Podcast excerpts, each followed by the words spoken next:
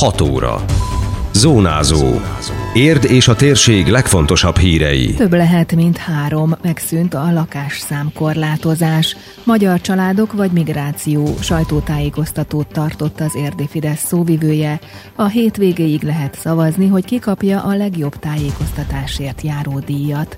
Köszöntöm Önöket, Szabó Beáta vagyok. Ez a Zónázó, az Érdefem 101,3 hírmagazinja a térség legfrissebb híreivel. Cél a szabályos építkezésre ösztönzés. A közgyűlés legutóbbi ülésén módosították a helyi építési szabályzatot, amely több mint tíz részterületet érint.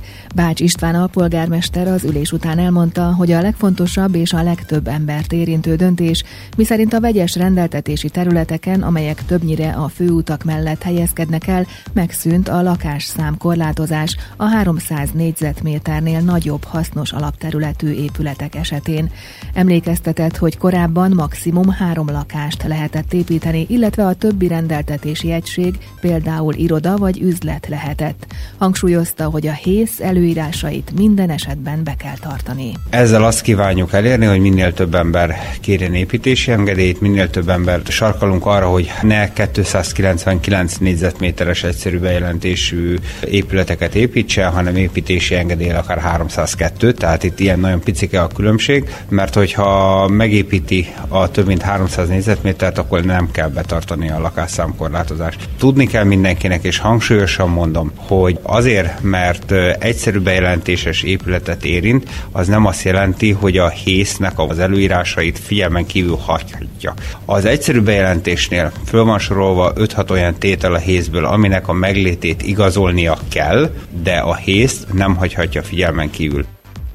A szabálytalan építkezések miatt rengeteg bírósági eljárás van folyamatban, mondta az alpolgármester hozzátéve, hogy az építéshatóság, illetve a járási hivatal közösen folytatja az ellenőrzéseket, és szakembereik sorra járják azokat az ingatlanokat, ahol szabálytalanul 5-6 vagy akár még több rendeltetési egységet alakítottak ki. Ezek rettenetesen kellemetlen eljárások lesznek, hiszen amellett, hogy a befektető, a kivitelező ugye extra extra haszonra tesz szert, magának a város szerkezetnek, magának az itt élő embereknek ezzel csak hátrányt okoz, és jelentős hátrányt okoz azoknak a vásárlóknak is, akik megveszik ezeket az ingatlan részeket, hiszen a későbbiek folyamán ők, illetve a felelős tervező lesz, akit elő lehet majd venni, illetve ők lesznek azok, akiktől kikényszeríthető majd ezeknek az épületeknek a helyreállítása, illetve a jogszabályoknak megfelelő vététele. Soha nem volt ekkora tétje az európai parlamenti választásnak, mint most, húzta alá sajtótájékoztatóján az érdi Fidesz szóvivője. Simó Károly szerint a tét egyszerű, az a kérdés, hogy Európa erős vagy gyenge lesz a választás nyomán. Európa álláspontunk szerint akkor lesz erős, hogyha a családok Európája lesz, és akkor lesz gyenge, hogyha a betelepítettek a migránsok Európája valósul meg. Az európai polgároknak döntő szavuk lesz májusban, hogy mi legyen az irány, merre haladjon tovább. Az erős Európa eléréséhez engedni kell a versenyt, a gondolatok versenyét Európán belül is, az unión belül is. Vissza kell adni a polgárok és a családok biztonságát, folytatni kell a bővítést a korábban már elkezdett országokkal, meg kell őrizni a keresztény kultúrát és az európai identitást, továbbá kell egy tisztességes vita arról, hogy merre tovább a következő uniós költségvetésben mi legyen a prioritás, mire fordítsa a pénzt az európai közösség. Arra fordítsa pénzt, hogy családokat, vagy pedig a migránsokat helyezze a költségvetési támogatások fókuszában. Simó Károly elmondta, reményeik szerint a választás utáni új európai intézmények migráció ellenes és erős Európa párti álláspontot képviselnek majd, és az európai családok oldalára állnak a migránsok helyett. Hozzátette, sokszor kiderült, hogy a mostani bizottság tagadja a betelepítési terveket és szándékokat, de az elmúlt hetekben az Európai Bizottság legalább kétszer tett beismerő vallomást, legutóbb a csütörtöki állásfoglalásával közölte az érdi Fidesz szóvivője. A bizottság rövid idő alatt kétszer is megismételte azt, hogy léteznek a betelepítésre vonatkozó tervek, és azt is, hogy az Európai Parlament megszavazta migránsvízumokat, valamint nyilatkoztak arról is, hogy igen, valóban léteznek pénzzel feltöltött anonim bankkártyák, amelyet a migránsoknak osztanak szét. Erre az ilyen bankkártyákra csak januárban 40 milliárd forint értékben töltöttek fel összegeket, több milliárdot akár 100 milliárdos nagyságrendbe is költenek erre, miközben magyar határzár, ami valós védelmet jelent, erre csak ígérgetik a pénzt, de igazából nem hajlandók átutalni. És miért fontos ez a téma? Azért, mert amikor a migráció hatásairól beszélünk, akkor lényegében gyermekeinkről, unokáinkról van szó. A helyzet az, hogy ezt egyszer lehet elrontani, és ebben azért nem mindegy, hogy mi lesz az Európai Uniós választáson, hogy milyen irányba halad tovább Európa. Simó Károly beszélt arról is, hogy álláspontjuk szerint a magyar ellenzék nem a magyar embereket képviseli Brüsszelben, hanem Brüsszel mellett lép fel itthon. Az érdi Fidesz szóvivője úgy fogalmazott, vannak, akik Európa és Magyarország jövőjét a migrációval képzelik el, és támadják a családvédelmi akciótervet. Megismételte, az érdi ellenzék pártjai három hete nem nyilatkoznak arról, hogy ezeket az intézkedéseket támogatják-e, vagy a migrációt. Az utóbbiról többször nyilatkoztak már, az előbbiről milyen hallgatnak. Nem mondunk le arról, hogy meggyőzzük az érdi ellenzék képviselőit arról, hogy a migráció árt Európának és árt Magyarországnak, veszélyezteti biztonságukat és Európa jövőjét, tehát továbbra is várjuk, hogy nyilatkozzanak ebben a kérdésben. Közben Áder János köztársasági elnök május 26-ára írta ki az európai parlamenti választásokat. Határtalanul erdélyi diákokkal az Érdi Kóskároly szakképzőiskola a Bánfi Hunyadi Oktávien Goga elméleti líceum tanulóit és pedagógusait látta vendégül nemrég a Határtalanul programnak köszönhetően. A háromnapos magyarországi látogatást több hónapos előkészítő munka előzte meg. Az Érdi Intézmény a Kóskároly nyomában Kalota Szegen és Magyarországon címmel pályázott, így a résztvevők főként az egykori magyar építész életművével ismerkedhettek, mondta Dózsa Lajos igazgató. Kóskároly nyomában Kalota Szegen és Magyarországon most a magyarországi részt valósítjuk meg.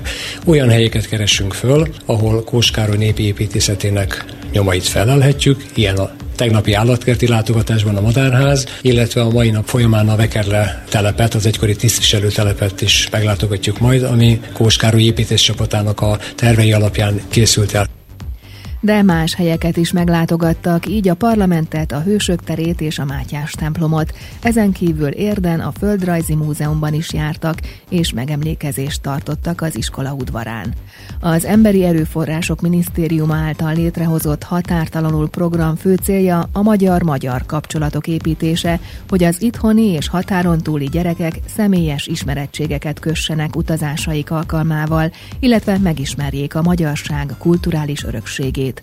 Aurori Melinda, a Bánfi Hunyadi Intézmény pedagógusa egyéb szempontokat is kiemelt az itteni, a magyarországi diákok megismerjék a, a leszakadt területeit Magyarországnak, illetve az ott élő diákok pedig lehetőséget kapnak a fővárost, főleg a fővárost megismerni, és az itteni diákokkal kapcsolatot teremteni.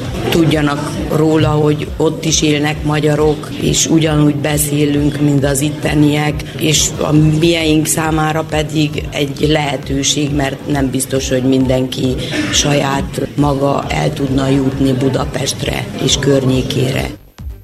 Batiz Réka, az erdélyi iskola tanulója szerint a határtalanul program a diákok számára kinyitja a világot. Szerintem fontos, hogy egy hírességnek megismerjük az otthoni munkásságát, az itteni munkásságát, hogy egy kicsit világot lássunk, és hogy ne csak egy kis burokba éljünk.